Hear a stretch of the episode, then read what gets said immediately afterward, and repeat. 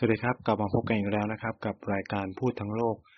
รายการในเครือของ ที บี ดี Podcast และพบกับผมนายเช่นเคยนะครับวันนี้ถือได้ว่าเป็นเทปพิเศษนะครับซึ่ง เอ่อ เหตุผลที่ไม่ได้ลงวันเสาร์เนื่องจากมีประเด็นปัญหาขัดข้องนิดหน่อยนะก็เลยต้องมาพบกันวันจันทร์ทั้งที่เราก็เพิ่งเจอกันไปเมื่อวันเสาร์ที่ผ่านมาใช่ไหมครับ ก็ยังไงก็กลับมาเจอกันอีกรอบหนึ่งนะฮะในวันเช้าวันจันทร์แบบนี้นะครับเผลอๆบางคนก็อาจจะเพิ่งฟังเทปวันเสาร์ไปแล้วก็งงว่าเอ๊ะวันนี้ไม่ใช่ Back for the Future เหรอไม่ใช่นะฮะวันนี้คุณกำลังฟังพูดทั้งโลกเทปพิเศษอยู่นะครับเพราะว่าเอ่อ เอ่อวันเสาร์ที่จะถึงนี้ก็คืออาจจะมีเหตุติดขัดนิดหน่อยก็เลยเอามาลงวันจันทร์แทนนะครับก็ยังไงก็ฟังรวดเดียวไปเลยนะครับเพราะว่าเรื่องที่เราจะคุยกันวันนี้ก็จะเป็นเรื่องที่ใกล้เคียงกันไม่ได้แตกต่างกันมากก็คือวันเทปวันเสาร์ถ้าใครคุณฟังฟังแล้วก็จะเป็นเรื่องราวเกี่ยวกับวิกฤตพลังงานโลกใช่ไหมครับที่เรากำลังเผชิญอยู่ที่ถือว่าหนักหนาสาหัสที่สุดในรอบเกือบห้าสิบปีเลยก็ว่าได้นะครับแน่นอนครับว่ามันต้องมีผลกระทบกับประเทศไทยด้วยเช่นกันวันนี้สิ่งที่ผมจะมาชวนคุณผู้ฟังทุกคนพูดคุยในวันนี้ก็จะเป็นเรื่องเกี่ยวกับพลังงานของประเทศไทยนะครับโดยเฉพาะเรื่องเกี่ยวกับน้ำมันก๊าซ แอล พี จี ดีเซลเบนซินอะไรเงี้ยครับซึ่งก็จะมีตัวเลขสถิติมากมายที่น่าสนใจที่อยากจะเอามาเล่าสู่ให้คุณผู้ฟังได้ฟังกันทำไมน้ำมันไทยแพงนะครับเอ่อจริงไหมที่เขาบอกว่าโอ้ไทยผลิตน้ำมันได้เยอะแยะทำไมน้ำมันประเทศไทยถึงแพงไปดูประเทศลาวน้ำมันถูกนู่นนะซึ่งตอนนี้ไม่ได้เป็นจริงแล้วใช่ไหมครับลาวไม่มีน้ำมันเติมแล้วนะครับเออนะครับก็ทำให้ทุกคนก็อาจจะเปลี่ยนความคิดไปได้เยอะเหมือนกันนะครับเหตุการณ์ที่กำลังเกิดขึ้นในประเทศลาวในเวลานี้เนาะก็วันนี้เราจะมาไขข้อสงสัยไขความกระจ่างให้ทุกคนได้รับทราบกันนะครับด้วยตัวเลขสถิติข้อมูลที่เอ่อผมคิดว่ามันก็มีข้อมูลหลายชิ้นที่น่าสนใจแล้วก็อันนี้เป็นข้อมูลที่ผมพยายามเก็บรวบรวมนะครับจากหน่วยงานต่างๆไม่ว่าจะเป็นจากกระทรวงพลังงานสำนักงานนโยบายและแผนพลังงานอะไรนะครับก็จะมีเขาเรียกว่าข้อมูลเอ่อแล้วก็เซตสถิติต่างๆเนาะที่ก็เผยแพร่ทั่วไปให้เราสามารถเข้าไปหาได้เหมือนกันหรือบางอันเนี่ยก็อาจจะเอ่อต้องค้นเยอะนิดนึงหรือใช้พลังนิดนึง ใช้พลังนิดนึงนะครับในการได้มาซึ่งข้อมูลเหล่านี้อะไรเงี้ยแต่ว่าผมคิดว่ามันก็เป็นข้อมูลที่น่าจะเปิดเผยได้แล้วก็ผมคิดว่าเขาก็เป็นข้อมูลที่ก็ปล่อยให้กับสำนักข่าวต่างๆได้ดูด้วยเลยเนาะก็อาจจะบอกว่าข้อมูลนี้เป็นข้อมูลประมาณช่วงเดือนมกราคมถึงเดือนมีนาเมษายนประมาณเนี้ยของปีนี้นะครับก็อาจสถิติข้อมูลอาจจะเปลี่ยนไปบ้างแต่ก็คงไม่มากเท่าไหร่นักนะครับซึ่งตรงนี้ก็ต้องบอกก่อนว่าอาจจะข้อมูลเก่าไปประมาณ สองถึงสาม เดือนเนาะแต่ก็คิดว่าอธิบายสถานการณ์ที่กำลังเกิดขึ้นในประเทศไทยได้ดีเพราะว่าประมาณ สองถึงสาม เดือนที่แล้วตั้งแต่ช่วงมีนากุมภามีนาเมษาเป็นต้นมาเนี่ยเราก็เริ่มเห็นการปรับเปลี่ยนเนาะของราคาพลังงานภายในประเทศไทยขึ้นเรื่อยๆทุกเดือนทุกเดือนนะครับตั้งแต่ประมาณมีนาเมษาพฤษภาเนี่ยมิถุนาเอ่อมิพฤษภาที่ผ่านมาเนี่ยเราเห็นเลยว่าโหน้ำมันแพงขึ้นเยอะมากนะครับซึ่งมันมีหลายปัจจัยประกอบกันนะฮะคือหนึ่งในนั้นเนี่ยก็ต้องพูดว่าเมื่อเทียบกับปีที่แล้วเนาะสถิติเหล่านี้จะเป็นสถิติเมื่อเทียบเมื่อเมื่อเทียบกับปีที่แล้วนะครับหลายอย่างเปลี่ยนไปมากหนึ่งในนั้นก็คือว่าคุณผู้ฟังทราบไหมครับว่าปัจจุบันเนี่ยประเทศไทยเนี่ยมีการจัดหาน้ำมันดิบเนาะน้ำมันดิบเนี่ยก็คือเป็นน้ำมันที่เขาเรียกว่าคูดออยหรือเคิร์ดออยก็แล้วแต่คนมันไม่แล้วแต่คนจะอ่านหรอกก็คือมันอ่านว่า C U C R U D E นะครับคูดออยนะครับก็เป็นน้ำมันดิบนะน้ำมันดิบคือน้ำมันที่มันยังไม่ได้ถูกกันมันยังไม่ได้ถูกแยกอะไรเงี้ยเออคือต้องพูดว่าน้ำมันดิบดิบเนี่ยพอมันเอามากันเอามาแยกแล้วมันได้เป็นหลายอย่างเนาะได้ดีเซลเบนซินเครื่องบินใช่ไหมก๊าซ แอล พี จี แอล พี จี อะไรเงี้ยว่ากันไปใช่ไหมครับอ่าแต่ละวันเนี่ยในช่วง สามถึงสี่ เดือนก่อนหน้าเนี่ยคือเราจัดหาประมาณวันละเนาะวันละนะครับต่อวันขอย้ำว่าต่อวันนะฮะ หนึ่งจุดศูนย์ห้าสาม ล้านบาร์เรลต่อวันเพิ่มขึ้นจากปีที่แล้วประมาณ เจ็ดจุดหนึ่งเปอร์เซ็นต์ อ่านะฮะฉะนั้นความต้องการใช้ความต้องการของรัฐบาลที่ต้องจัดหาน้ำมันเนี่ยมันเพิ่มขึ้นและอ่านะครับเมื่อความต้องการเพิ่มขึ้นเทปที่แล้วเราเล่าไปแล้วว่าซัพพลายมันเท่าเดิมก็เป็นปกติที่ของจะต้องแพงขึ้นเป็นธรรมดาแล้วก็ต้องซื้อแข่งกับคนอื่นเนาะแต่ปัจจัยหนึ่งเลยที่ทำให้น้ำมันไทยแพงนะครับต้องพูดงี้แล้วผมอยากจะลบเลือนความทรงจำหลายๆสิ่งหลายๆอย่างที่ใครหลายคนคิดว่าเฮ้ยประเทศไทยผลิตน้ำมันได้เยอะนู่นนี่นั่นเนาะปัจจุบันเนี่ยสัดส่วนการจัดหาน้ำมันในประเทศไทยเนาะ หนึ่งร้อยเปอร์เซ็นต์ นะครับแยกนะมั้ย หนึ่งร้อยเปอร์เซ็นต์ นะ หนึ่งร้อยเปอร์เซ็นต์ ผลิตในประเทศเนาะน้ำมันดิบที่เราหาได้ภายในประเทศเนี่ยหาได้แค่ แปดเปอร์เซ็นต์ ครับ แปดเปอร์เซ็นต์ ขอย้ำว่า แปดเปอร์เซ็นต์ หรือคิดเป็นเพียงแค่ แปดหมื่นหนึ่งพัน บ, บาเรลต่อวันแค่นั้นเองน้อยมากนะครับซึ่งไอ้ตัวเลขนี้คือตัวเลขเมื่อ สามถึงสี่ เดือนที่ผ่านมาซึ่งต้องพูดงี้ว่าโอเคเมื่อหลายปีก่อนไทยอาจจะผลิตน้ำมันได้เองเยอะมากนะครับแต่เมื่อเทียบกับปีที่แล้วเนี่ยอยากบอกว่าสัดส่วนการผลิตน้ำมันภายในประเทศของไทยเนี่ยลดลงไปมากถึง ยี่สิบสองจุดสามเปอร์เซ็นต์ยี่สิบสองจุดสามเปอร์เซ็นต์ นะครับโอ้โหคือแบบลดเยอะมากนะครับเหลือเป็นสัดส่วนเพียงแค่ แปดเปอร์เซ็นต์ ของกำลังการผลิตทั้งหมดแค่นั้นเองนะฮะในขณะที่ตัวเลขการนำเข้าน้ำมันดิบของประเทศไทยนะครับคิดเป็นสัดส่วนมากถึง เก้าสิบสองเปอร์เซ็นต์ นะฮะคิดเป็นสัดส่วนมากถึง เก้าสิบสองเปอร์เซ็นต์ หรือคิดเป็น เก้าแสนเจ็ดหมื่นสองพัน ล้านบาเรลต่อวันนะฮะซึ่งอยากบอกว่าเพิ่มขึ้น สิบจุดหกเปอร์เซ็นต์ ด้วยอ่าก็แน่นอนครับผลิตในประเทศมันลดเราก็ต้องไปหาน้ำมันดิบมาเติมใช่ไหมก็มันก็มีวิธีเดียวผลิตไม่ได้ก็ต้องไปนำเข้ามานะครับซึ่งสุดท้ายเราก็ได้นำเข้าน้ำมันจากต่างประเทศเพิ่มเข้ามานะครับซึ่งในจำนวนนี้เนี่ยกลุ่มประเทศที่เรานำเข้าน้ำมันมากที่สุดคือตะวันออกกลางครับหรือเอเชียตะวันตกเนี่ยประมาณ หกสิบเปอร์เซ็นต์ตะวันออกไกลอ่าตะวันออกไกลนั่นคือภูมิภาคเอเชียตะวันออกทั้งหลายไม่ว่าจะเป็นเวียดนามเอ่อจีนญี่ปุ่นอินโดนีเซียอะไรเอเชียรวมเอเชียตะวันออกเฉียงใต้ประมาณ สิบสองเปอร์เซ็นต์ แล้วก็กลุ่มประเทศอื่นๆประมาณ ยี่สิบแปดเปอร์เซ็นต์ เดี๋ยวผมจะมาอธิบายว่าไอ้กลุ่มประเทศอื่นๆเนี่ยแบ่งไปด้วยประเทศอะไรบ้างนะครับนี่ก็คือเป็นตัวเลขที่จะได้เห็นกันเนาะว่าปัจจุบันมันมีการปรับเปลี่ยนไปยังไงบ้างอีกหนึ่งตัวเลขที่น่าสนใจนะฮะก็คือตัวเลขการผลิตน้ำมันเนาะตัวเลขการผลิตน้ำมันสำเร็จรูปนะน้ำมันสำเร็จรูปเนี่ยก็จะประกอบไปด้วยน้ำมันหลากหลายประเทศนะหลายหลากหลากหลายประเภทนะครับซึ่งปัจจุบันเนี่ยน้ำมันสำเร็จรูปเนี่ยเราผลิตได้ประมาณหนึ่งร้อยหกสิบเก้าล้านลิตรต่อวันนะครับเพิ่มขึ้น ห้าจุดเจ็ดเปอร์เซ็นต์ อันนี้ก็คือเอาน้ำมันดิบมาทำเป็นน้ำมันสำเร็จรูปจะแบ่งเป็นประเทศต่างๆเยอะแยะมากมายนะครับแล้วในบรรดาน้ำมันสำเร็จรูปเนี่ยเรานำเข้าประมาณสิบล้านลิตรต่อวันให้ทายว่าเพิ่มขึ้นเท่าไหร่ครับจากปีที่แล้วเนาะเพิ่มขึ้น สี่สิบเก้าจุดแปดเปอร์เซ็นต์ นะหรือเทียบเกือบ ห้าสิบเปอร์เซ็นต์ นะครับเรานำเข้าน้ำมันสำเร็จรูปเพิ่มขึ้นเกือบ ห้าสิบเปอร์เซ็นต์คิดสภาพว่าครึ่งเท่าอ่ะเพิ่มขึ้นอย่างรวดเร็วนะครับในปริในขณะที่ปริมาณการใช้เราก็เพิ่มขึ้นเหมือนกันเก้าประมาณเก้า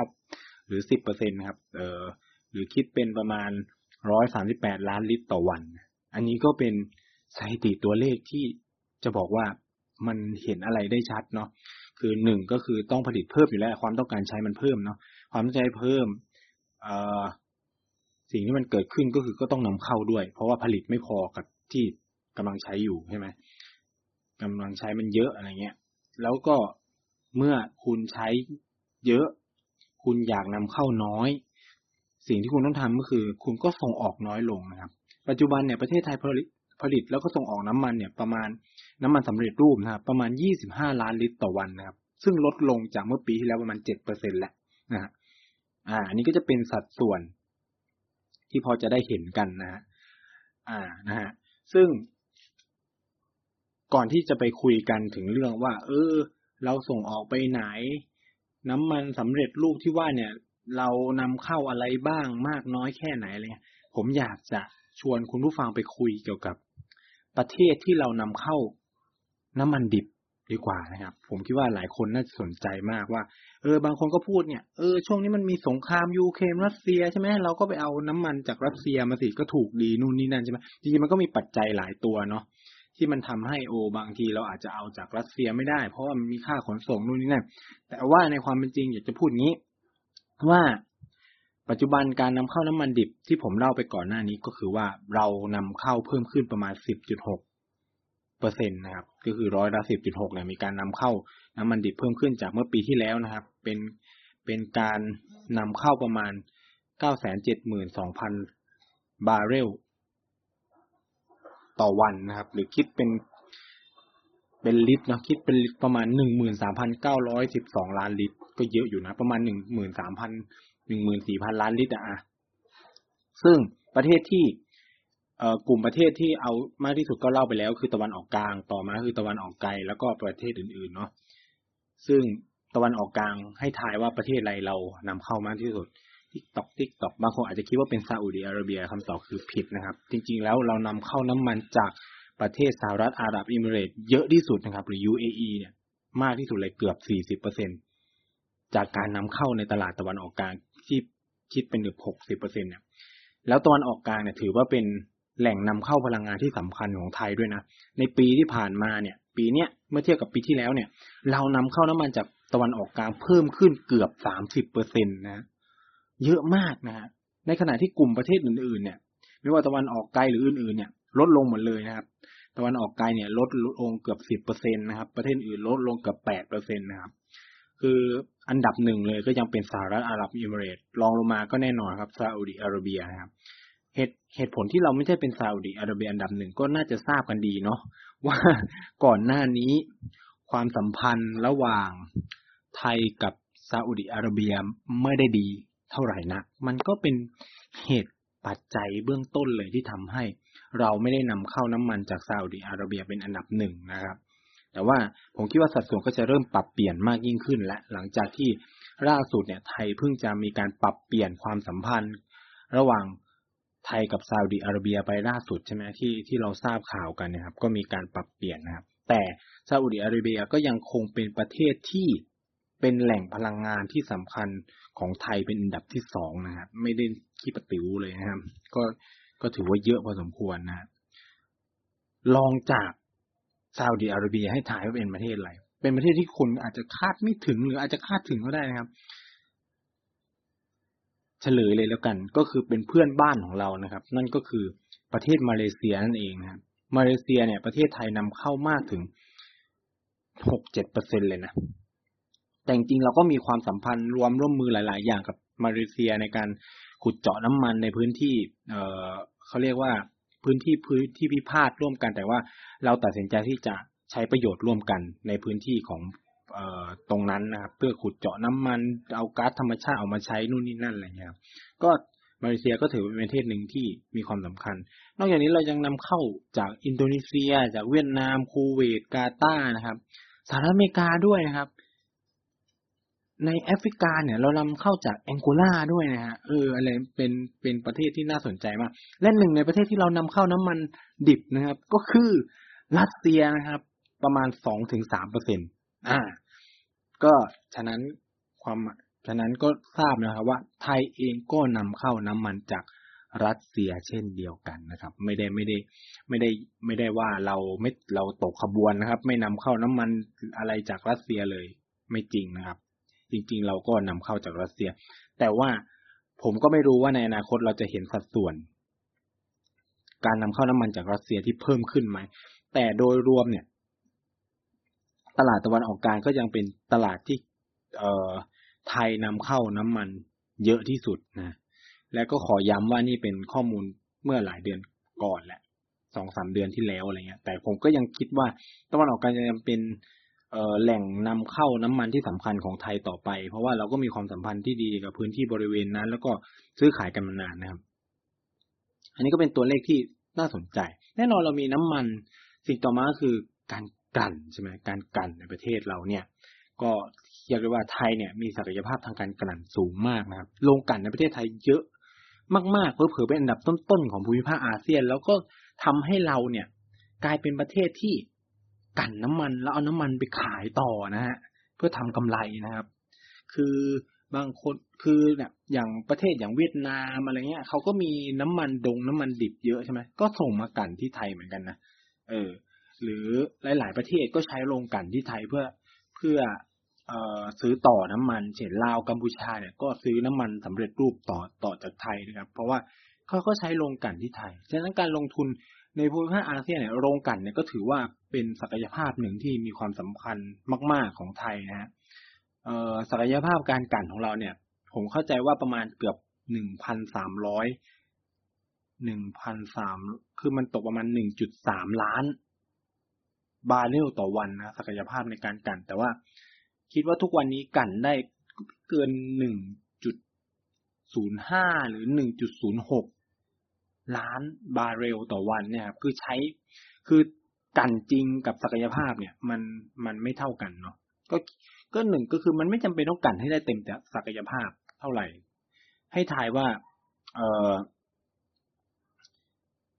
โอ้ยไม่พูดบริษัทดีกว่าจะโดนนะคือ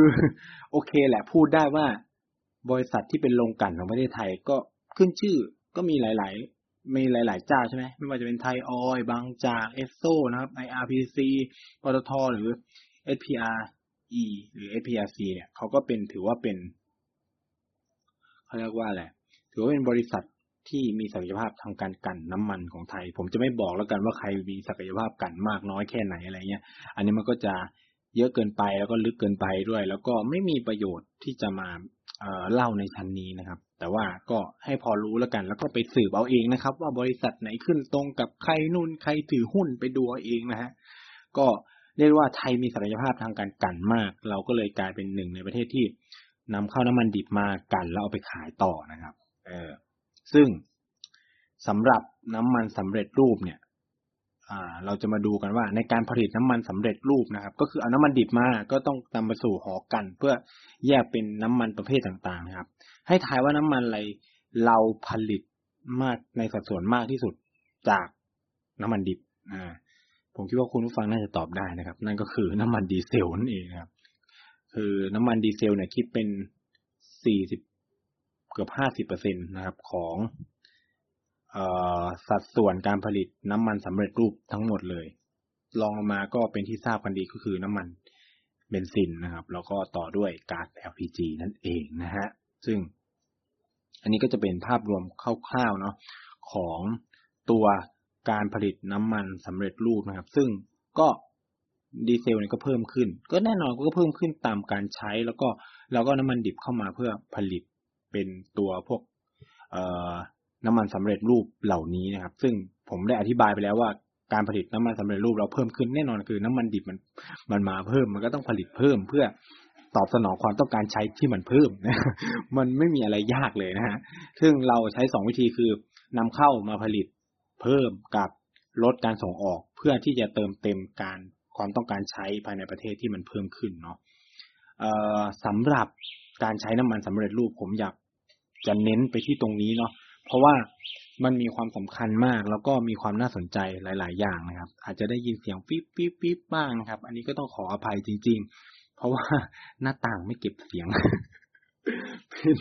เป็นอะไรที่ต้องขออภัยจริงๆนะครับเออเอ่อมาเข้าเรื่องกันแล้วกันเรื่องการใช้น้ำมันสำเร็จรูปมันก็คือการใช้น้ำมันในชีวิตประจำวันของคนไทยนี่แหละที่วันเนี้ยมันเพิ่มขึ้นเกือบ สิบเปอร์เซ็นต์ เนาะเอ่อเมื่อเทียบกับปีที่แล้วซึ่งอย่างที่พูดไปในหลายๆเทปมาแล้วว่าหนึ่งในเหตุผลที่ทำให้เราใช้น้ำมันเพิ่มขึ้นก็คือการกลับมาเป็น normal มากที่สุดอะการกลับมาใช้ชีวิตกันปกติใช่ไหมมันก็แต่ว่าไอ้ที่ว่าปกติเนี่ยมันไม่ปกตินะผมจะพูดยังไงดีอ่ะมันเพิ่มขึ้นมันเพิ่มขึ้นจากปกติโดยเฉพาะการใช้น้ำมันดีเซลนะคือถ้าคำว่าปกติก็คือมันต้องปกติในช่วงที่ก่อนโควิดใช่ไหม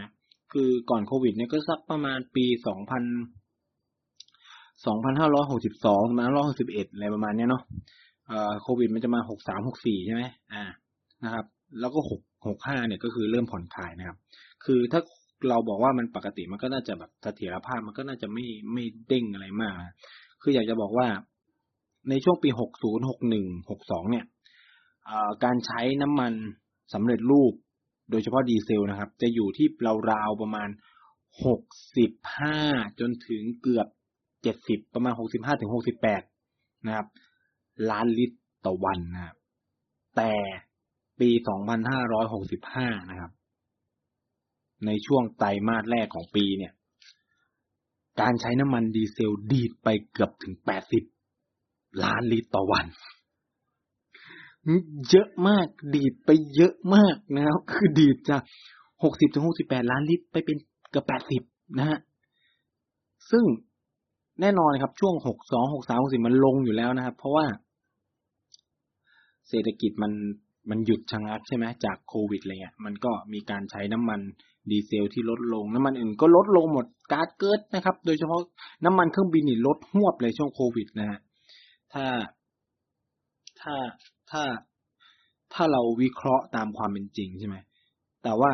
แน่นอนพอมันถกห้ามันก็ควรดีดกลับมาที่ตัวเลขใกล้เคียงเดิมใช่ไหมเราก็ต้องคิดมันประมาณหกสิบแปดเจ็ดสิบอันนี้มันดีดขึ้นไปเกือบแปดสิบอ่ะมัน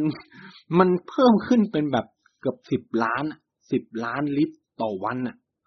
ฉะนั้นแน่นอนก็ต้องหาน้ำมันเข้ามาใช้เพิ่มเป็นธรรมดาซึ่งมันเกิดขึ้นกับดีเซลซึ่งปัญหาคืออะไรน้ำมันดีเซลคือน้ำมันหลักที่คนใช้มันถูกใช้เยอะมากในภาคขนส่งใช่ไหมรัฐแล้วรัฐก็ต้องมาตรึงกับราคาน้ำมันดีเซลซึ่งถูกใช้เยอะที่สุดด้วยมันก็ยิ่งเป็นแบบ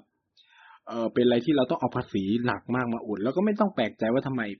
กองทุนน้ำมันของไทยเนี่ยในช่วงเวลาเพียงแค่ไม่ถึงครึ่งปีเลยนะครับติดลบแล้วนะฮะจากการสะสมมาตั้งนานมาติดลบอย่างรวดเร็วนะครับในช่วงเนี้ยนี่ก็เป็นภาพสะท้อนที่เราเห็นได้ชัดแล้วว่าเออมันเป็นเหตุผลทางด้านปริมาณการใช้ที่มันเพิ่มขึ้นอย่างรวดเร็วด้วยนะที่มันทำให้เอ่ออะไรกว่าแหละเงินกองทุนน้ำมันที่ใช้ไปอุดเอ่อน้ำมันดีเซลเนี่ยมันก็ลดลงตามไปด้วยนะครับอย่างรวดเร็วตามไปด้วยเช่นเดียวกันนะแล้วทีนี้เมื่ออย่างที่เล่าไปแล้วว่าเราผลิตได้น้อยลงผลิตการผลิตน้ำมันดิบในประเทศน้อยลงนำเข้าน้ำมันดิบเข้ามานอกจากนำเข้าน้ำมันดิบเข้ามาแล้วเนี่ยเพื่อจะเติมเต็มสภาพคล่องของระบบพลังงานของไทยเนี่ยเราก็ยังนำเข้าน้ำมันสำเร็จรูปด้วยนะครับคือน้ำมันสำเร็จรูปก็อย่างที่เล่าไปก็คือมีทั้งดีเซลเบนซิน แอล พี จี น้ำมันเครื่องบินน้ำมันเตาอะไรเงี้ยว่ากันไปเนาะเอ่อตรงเนี้ยก็ถูกนำเข้ามาเช่นเดียวกันนะครับซึ่งตัวเลขน่าสนใจมากๆนะครับคือหนึ่งในหนึ่งในเอ่อน้ำมันสำเร็จรูปที่ถูกนำเข้ามาโดยตลอดเนาะแล้วก็ไม่ได้หวือหวามากเนี่ยก็จะมี แอล พี เอ่อน้ำมันเตาน้ำมันเครื่องบินนะครับที่ไม่หวือหวาเลยนะครับที่หวือหวาเนี่ยจะมีดีเซลเพราะคนใช้เยอะนะเบนซินนะครับแล้วก็ แอล พี จี แต่ผมอยากจะมาเล่าให้ฟังทีละตัวที่มันน่าสนใจมากๆนั่นคือตัวแรกเนี่ยแน่นอนต้องเป็นน้ำมันดีเซลนะน้ำมันดีเซลเป็นน้ำมันที่แน่นอนความต้องการใช้ในไทยมันเยอะมากๆนะฮะแล้วก็แต่ว่ามันมีความสวิงสูงมากเหมือนกันเพราะว่าเอ่อต้องพูดอย่างนี้ว่ากำลังการผลิตในประเทศไทยส่วนใหญ่ก็เป็นน้ำมันดีเซลถ้าปีไหนเนี่ยเราผลิตได้เพียงพอต่อความต้องการใช้ในประเทศเราก็ไม่จำเป็นต้องนำเข้าน้ำมันดีเซลจากภายนอกใช่ไหมครับยกตัวอย่างเช่นในปีหกสาม หกสี่ช่วงโควิดศักยภาพการผลิตในประเทศมันเพียงพอต่อความต้องการใช้ในประเทศนะอย่างปีหกสามเนี่ยก็แทบจะไม่ต้องนำเข้าน้ำมันดีเซลจากต่างประเทศเลยนะครับปีที่นำเข้าน้ำมันดีเซลจากต่างประเทศมากที่สุดให้ทายปีอะไรครับติ๊กต๊อกติ๊กต๊อกคำตอบคือปีหกสองนะครับ เป็นเป็นปีก่อนโควิดนะครับคือการนำเข้าน้ำมันดีเซลพุ่งไปเกือบเจ็ดล้านลิตรต่อวันนะฮะโอ้ก็ไม่ใช่ตัวเลขน้อยๆเนาะก็อาจจะมาเติมเต็มสภาพคล่องในช่วงเวลานั้นก็ได้มันอาจจะมีปัญหาเรื่องกำลังการผลิตในประเทศหรืออะไรก็ว่ากันไปเนาะ อ่าอันนี้ซึ่งปีนั้นก็เป็นปีที่น้ำมันเครื่องบินก็นำเข้าเพิ่มน้ำมันเบนซินก็นำเข้าเพิ่มนะฮะน่าจะมีประเด็นปัญหาอะไรกับกำลังการผลิตในประเทศแน่ๆนะครับถ้าเราดูจากสถิติเนาะแต่ว่าหลังจากนั้นเนี่ยมันก็ลดลงทั้งเบนซินทั้งดีเซลเนี่ยก็ลดลงอย่างเบนซินไม่ถึงกับเป็นศูนย์เนาะแต่ดีเซลเนี่ยต่ำลงไปเป็นศูนย์เลยนะครับแต่ว่าหลังปีหกสิบห้าเนี่ยเออหลังปีหกสิบสี่เป็นต้นมาเนี่ยก็ดีดกลับไปใหม่นะครับดีเซลก็เริ่มเพิ่มขึ้นแต่ยังไม่เท่ากับปีหกสิบสองนะคือตอนนี้การนำเข้าน้ำมันดีเซลจากต่างประเทศเนี่ยของไทยเนี่ยโดยเฉพาะเอ่อโดยเฉพาะน้ำมันสำเร็จรูปนะครับอยู่ที่เกือบราวสองล้านลิตรต่อวันนะก็ถือว่าเยอะนะอันนี้คือน้ำมันสำเร็จรูปนะครับไม่ใช่น้ำมันดิบเนาะมันก็จะแพงกว่าราคาปกตินิดนึงนะเออแล้วก็สิ่งที่ต้องจับตามองและจะมีผลกระทบต่อไทยในอนาคตและเราทุกคนในอนาคตเราเริ่มเห็นแล้วนั่นคือก๊าซ แอล พี จี นะครับก๊าซ แอล พี จี เนี่ยในการนำเข้าน้ำมันสำเร็จรูปณวันณณปีสองพันห้าร้อยหกสิบห้าในไตรมาสแรกเนี่ยครองสัดส่วนการนำเข้าน้ำมันสำเร็จรูปเนี่ยประมาณหกเกือบ หกสิบเปอร์เซ็นต์ น่ะแล้วมันไม่เคยอยู่ในสถิติตัวเลขนี้นะครับมาก่อนเลยผมยกตัวอย่างเช่นในช่วงปีหกสิบจนถึงหกสิบสี่เนี่ยการนำเข้าน้ำมันเอ่อก๊าซ แอล พี จี เนี่ยไต่อยู่ที่ราวสามล้านลิตรต่อวันประมาณแบบสองประมาณอัพ สองจุดแปด ถึง สามจุดสอง อะไรประมาณล้านลิตรต่อวันแค่นั้นเองแต่ปีหกสิบห้าไตรมาสแรกครับก๊าซ แอล พี จี ดีดไปเป็นเกือบ หกจุดห้าล้านลิตรขึ้นสองเท่าเอ้ยขึ้นเท่าตัวใช่ไหมขึ้นเท่าตัวขึ้นเท่าตัวจากการนำเข้าน้ำเอ่อน้ำมันสำเร็จรูปในกลุ่ม แอล พี จี เนี่ยในอดีตนะครับแล้วครองสัดส่วน หกสิบเปอร์เซ็นต์ แล้วอย่างที่เราทราบกันดีว่าแก๊ส แอล พี จี ในวันนี้มันแพงขึ้นมากครับแพงขึ้นกว่าน้ำมันดิบด้วยซ้ำคิดเป็นเกือบ ร้อยเปอร์เซ็นต์ น่ะราคาราคา แอล พี จี ที่เพิ่มขึ้นเนี่ยคิดเกือบ ร้อยเปอร์เซ็นต์ นะครับฉะนั้นคุณผู้ฟังก็เตรียมตัวเลยว่าก๊าซหุงต้มมันจึงไม่แปลกที่รัฐไทยจะมาพูดเรื่องเตามหาเศรษฐีนู่นนี่นั่นเพราะว่าหนึ่งคือคุณนำเข้า แอล พี จี เพิ่มขึ้นจากการที่คุณต้องเอากำลังการผลิตน้ำมันดิบทั้งหมดไปดุลกับน้ำมันดีเซลอะไรเงี้ยมันก็ต้องลด แอล พี จี ตามไปด้วยใช่ไหมครับเพื่อจะเอาน้ำมันดีเซลให้ได้มากที่สุดอ่ามันก็เลยต้องไปนำเข้า แอล พี จี เพิ่มขึ้นอะไรเงี้ยเหตุผลที่ทำไมถึงเอาเลขปีหกสิบหรืออะไรเพราะว่ามันเป็นปีเริ่มต้นที่ประเทศไทยเปิดเสรีการนำเข้าการ เอ พี จี ครับผมซึ่งก็จะมีบริษัทตึ๊ดตึ๊ดตึ๊ดตึ๊ดตึ๊ดตึ๊ดตึ๊ดเป็นเจ้าใหญ่ๆอยู่นะครับซึ่งตอนนี้เขาก็เริ่มใส่หัวกันแล้วเพราะน้ำ แอล พี จี มันแพงเหลือเกินนะนี่แหละครับก็คือความเป็นจริงของประเทศไทยนะครับเกี่ยวกับสถานการณ์พลังงานในวันนี้และที่สำคัญกว่านั้นคือผมอยากจะมาเล่าว่าเออตอนเนี้ยอย่างที่เล่าไปก็คือเพื่อจะกดราคาพยุงราคาทุกอย่างเนี่ยสิ่งที่ไทยทำอย่างหนึ่งก็คือลดการส่งออกน้ำมันไปต่างประเทศซึ่งก็ทำมาเรื่อยๆเนาะแล้วปีนี้ก็ถือว่าลดไปได้เยอะมากๆพอสมควรแล้วแบบลงทุกประเทศเลยน้ำมันที่เคยส่งออกไม่ว่าจะเป็นกัมเพื่อนบ้านเราเนาะคือเราก็ส่งออกกับเพื่อนบ้านลาวเอ่ยกัมพูชาเอ่ยเวียดนามเอ่ยพม่าเอ่ยอะไรเงี้ยสิงคโปร์หรือมาเลเซียเองเราก็ลดการส่งออกอย่างรวดเร็วนะครับนี่อันนี้ก็เป็นเป็นสิ่งที่มันเกิดขึ้นแล้วก็สิ่งที่เราต้องกังวลจริงๆอ่ะอย่างที่ผมเล่าไปก็คือเรื่อง แอล พี จี ซึ่งวันนี้ก๊าซ แอล พี จี เนี่ยเราจัดหามาด้วยสามทางหลักๆก็คือหนึ่งโรงแยกก๊าซนะครับสองคือโรงกลั่นน้ำมันและก็สามก็คือการนำเข้าซึ่งตอนเนี้ยการจัดหาก๊าซธรรมชาติเนี่ยมันมันเพิ่มขึ้นเนาะจากความต้องการใช้มันเพิ่มขึ้นด้วยแหละเอ่อปีนี้ก็เพิ่มขึ้นประมาณสิบเกือบสิบเอ็ดประมาณสิบ สิบเอ็ดเปอร์เซ็นต์ นะครับก็เพิ่มขึ้นเยอะเหมือนกันแล้วก็ไอไอไอไอตัวเลขที่มันเพิ่มขึ้นมันเลยเพิ่มขึ้นในส่วนของการนำเข้าเนี่ยสิ มันก็เป็นปัญหานะเพราะยิ่งนำเข้าเยอะเราก็ต้องแบกรับราคาที่มันเปลี่ยนไปเยอะตามไปด้วยนะครับมันไม่ใช่ว่าเอ่อนำเข้าก็จบกันไปมาบาลานซ์นู่นนี่นั่นคือจริงๆมันควรจะเป็นโรงกลั่นหรือโรงแก้ก๊าซที่มันเป็น เป็นสัดส่วนซึ่งแน่นอนคือตรงนี้มันยังเป็นสัดส่วนหลักอยู่แต่ว่าเราเริ่มเห็นสถิติการเพิ่มขึ้นการเพิ่มขึ้นนะครับอย่างปกติเนี่ยการนำเข้าก๊าซ แอล พี จี จากต่างประเทศเนี่ยมันจะอยู่ที่ราวๆห้าสิบประมาณห้าหมื่นตันนะครับต่อเดือนห้าหมื่นตันต่อเดือนแต่ว่ามันถีบไปเป็นหนึ่งแสนตันต่อเดือนนะครับจากช่วงหกศูนย์หกหนึ่งหกสองหกสามหกสี่เนี่ยหกห้าเพิ่มขึ้นไปเป็นหนึ่งแสนตันเลยอืมขึ้นเท่าตัวนะครับแล้วก็อย่างที่บอกว่าทำไมถึงเอาปีสองพันห้าร้อยหกสิบเพราะว่าปีสองพันห้าร้อยหกสิบเนี่ยสองพันห้าร้อยหกสิบเนี่ยตั้งแต่ช่วง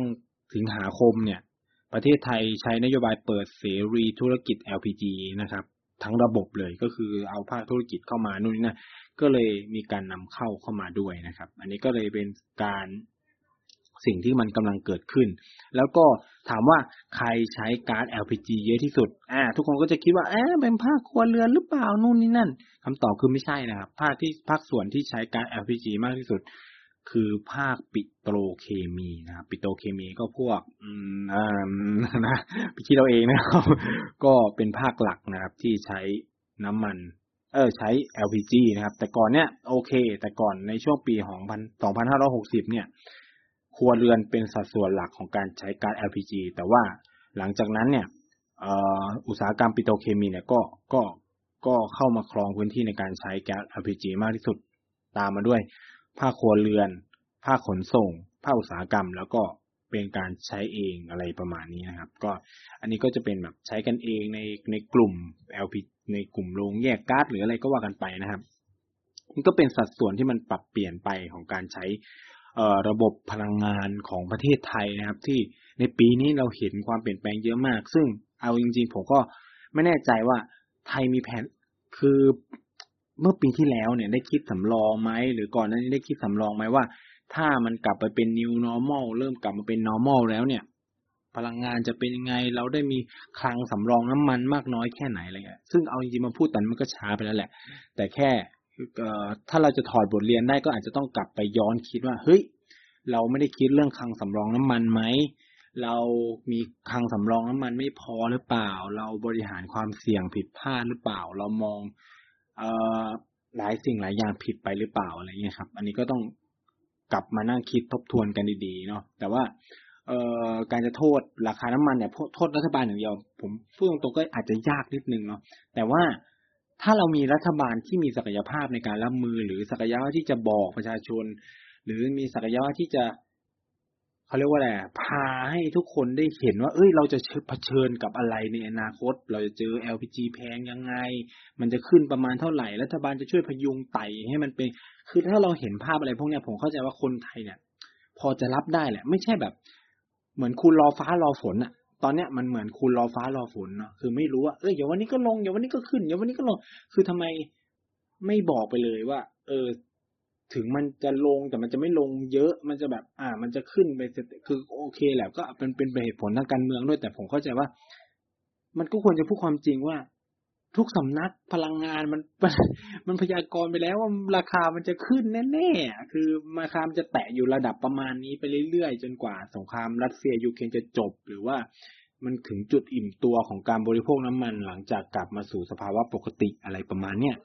คือตรงเนี้ยผมคิดว่ามันต้องพูดนะครับในเรื่องของสถานการณ์พลังงานของประเทศไทยนะครับวันนี้ผมคิดว่าคุณผู้ฟังก็น่าจะได้เห็นนะเอ่อตัวเลขสถิติที่น่าสนใจหลายๆสิ่งหลายอย่างเกี่ยวกับสถานการณ์พลังงานไทยในปีนี้นะครับโดยเฉพาะช่วงต้นปีที่ผ่านมาแล้วมันก็จะพยากรณ์